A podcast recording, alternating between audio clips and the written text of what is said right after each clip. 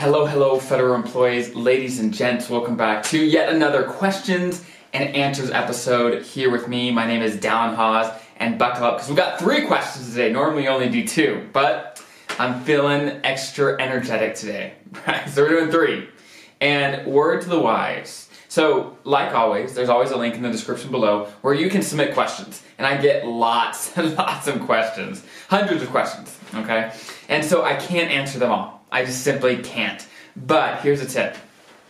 If you want me to read your question on one of these, if you want to improve the chances of that happening, put a nice compliment in there, right?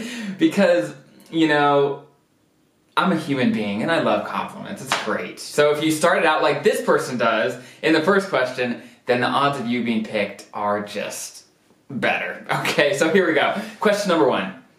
They say, hey, thanks for all your advice on federal retirement. You provide the best advice I've heard, and I'm letting my colleagues know. See, it, they're just buttering me up, right? so I fell for it though. Here's my question it says, What is the role of federal long term care insurance in federal retirement? How does this program compare to similar products in on the commercial pro- market, so just on the private side? Is it a good deal? What unique concerns are there with signing up with the FLTCIP or the Federal Long Term Care Insurance Program? Okay, so this is a great question. Great, great question.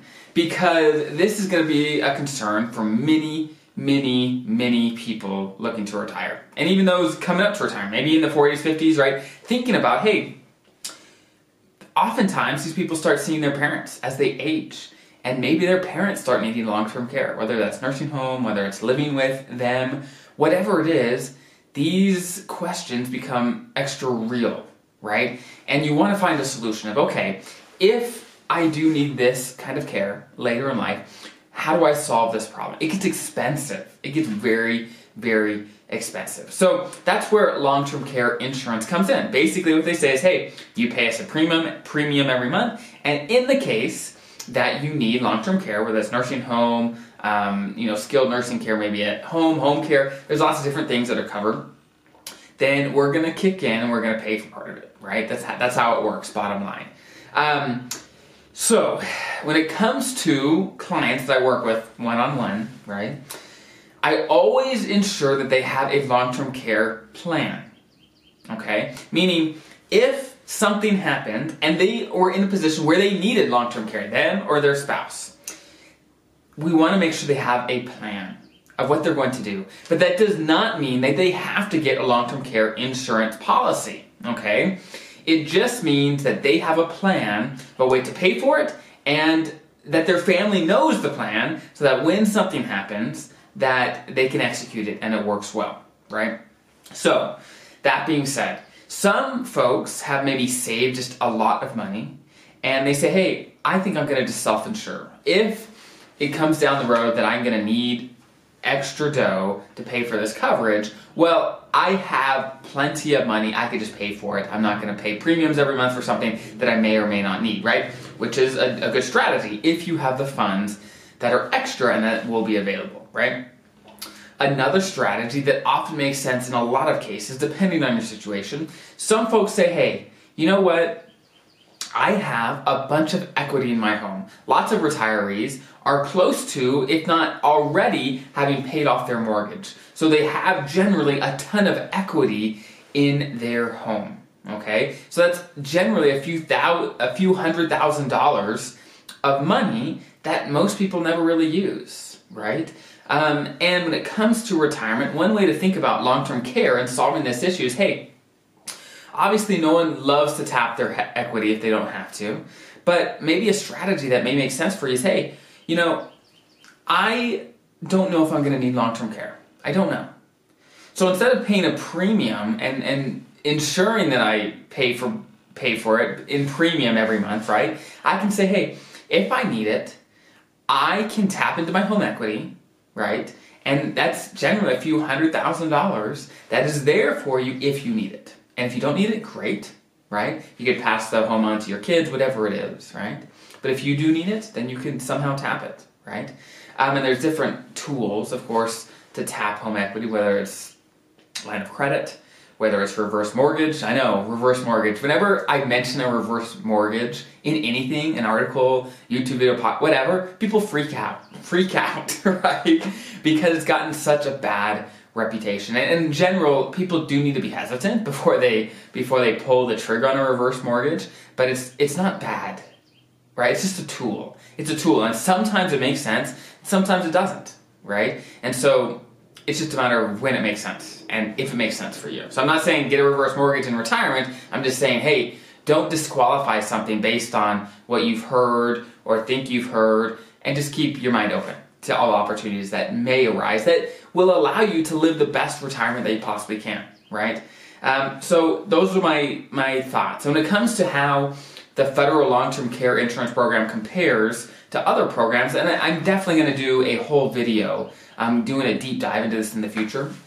But um, basically, in a nutshell, it, it compares pretty well.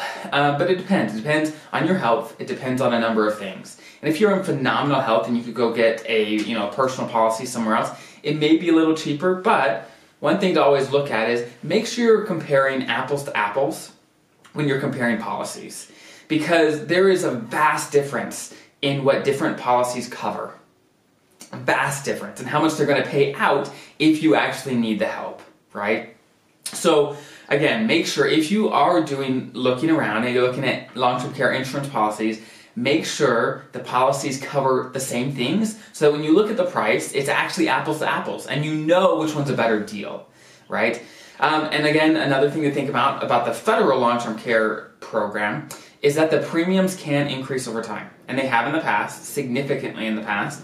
Um, and they're never going to increase the premiums based on your situation. Let's say um, you know you retire. Like they they cannot change premiums based on your health once you're already in the program. Okay, none of that.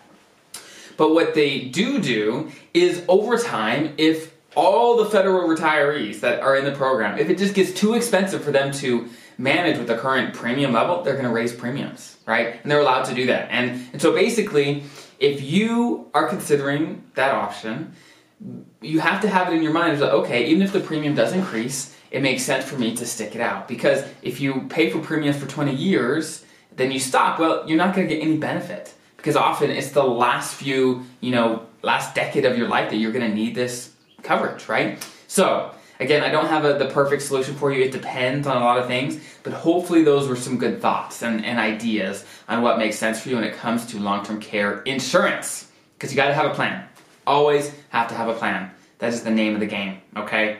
But what do you expect? I'm a financial planner, right? Name of the game. Okay, that took a long time, but we're gonna press forward.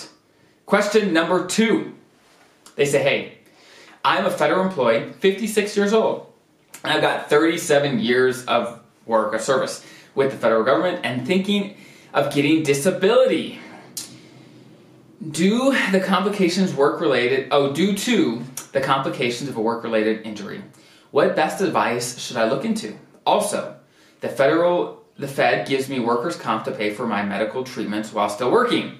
Should I hire a federal workers' comp attorney about my condition until retirement? Okay, great question. So I get questions like this all the time with folks that get injured on the job or maybe not on the job they're disabled in, in some capacity, whether it's emotional, physical, whatever it is, right? And let, us put a big asterisk before this comment. I'm not an attorney, okay? I am not an attorney. I am a financial planner, and I do not specialize in disability retirement or workers' compensation. Now, that being said, I've seen a number of cases where this sort of thing has happened, and this is my advice go talk to someone that knows what they're talking about. Go talk to a lawyer, go talk to a law firm that specializes in what issue you have.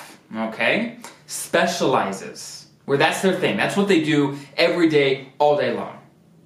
So if you are thinking about disability retirement, then think about that. Because if you didn't know, if you're disabled, you can often retire from the Fed with a disability retirement. That's a retirement type that I rarely talk about, but it's there, okay? Um, go talk to someone. If you have issues with workers' comp, go talk to someone. And I know sometimes it costs money, and sometimes a lot of money, but often getting good advice up front on decisions that are going to affect generally the rest of your life and the monthly income you're going to have for the rest of your life. The good advice and that good help from someone that knows what they're talking about is worth its weight in gold. Okay? Now, there's a law firm that I work with all the time that does an incredible job and I do I get compensated zero from them, okay? They're not paying me to say this. They do a great job. I'll put a link to their website in the description below um, on the podcast and the YouTube channel. If you need help, go talk to them. Even if you don't hire them, get on the phone. Get on the phone, start asking questions, and yeah, talk to lots of attorneys, talk to different law firms, get information before you pull the trigger on any big decision. Know what you're getting into because thousands and thousands of dollars are lost and won by making just having the good information. And if you are a long-time listener or watcher of this show, you know by having good information, you can change the tide of your career and retirement just by making tweaks along the way. It makes a vast difference. So that is my thoughts on disability, workman's comp. Talk to someone, and I'm not that person. I am not an attorney. Don't call me and talk to me about this because I don't. While I've seen a lot of situations and I know a lot more than the average Joe about this stuff, don't call me about it. This is not my specialty and it's not what I what I enjoy. So talk to someone that does. And again, there's a there's a website down in the description below that um, they can help. Perfect. Question number three. This is a longer episode, but we are going to do three questions because I said I was. So I'm going to push through. Question number three. I am a CSRS retiree, okay, the old system, okay, perfect, and will be eligible for Medicare shortly. I heard that my Part B premium, so Medicare Part B, cannot be automatically paid from my monthly annuity. Is this true? If not, what form do I need to fill out and submit to OPM? Okay, great, great question. So, there's a number of systems and people in charge of the systems when it comes to retirement as a federal employee. As you know, OPM is going to be over things like your pension, the FERS supplement, um, and things like that. Of course, the TSP website and things is going to handle your TSP and things like that. When it comes to Social Security and Medicare, those are separate from OPM and um, TSP. It's, it's a whole different agencies, right? And generally they act independently completely. So whenever you're turning on Social Security, talk to Social, Social Security, talk to the Social Security Administration. When you're thinking about Medicare, talk to Medicare. And often, if you're taking Social Security and then you start Medicare, Medicare premiums are just going to come straight out of your Social Security, not your pension checks. Okay, they're generally going to come out of your Social Security. Now, if you're, let's say you hit 65, you get on Medicare, and just to clarify, I didn't mention this before, Medicare Part A is free for federal employees as long as you've worked for a decent amount of time, which most of you listening will, that's going to be free. What this gentleman is talking about is Part B. That costs money. There's a premium associated, and if you want it, it costs money. If you don't get into it right away and want it later, it's going to cost even more. Okay, something to think about. Again, I've I have had other videos on this about Medicare. Something to think about. Um, so that's the scoop. That's the scoop. So again, if you are taking Social Security by the time you turn 65 and you're retired, then your Medicare Part B premium is going to come straight out of Social Security. If you're not on Social Security yet, then you're just going to be paying it directly, right? Paying the premiums directly. So that's the scoop. Those are the three questions for today. Again, if you have any questions yourself, there's a link in the description below. And again, compliments help, right? you know, if you butter me up, it definitely, definitely helps. So I'm a human being, right? Human being that is just um, I like the compliments. It's nice, right? okay, perfect. Well, you guys have an incredible rest of your day, and I'll see you next time.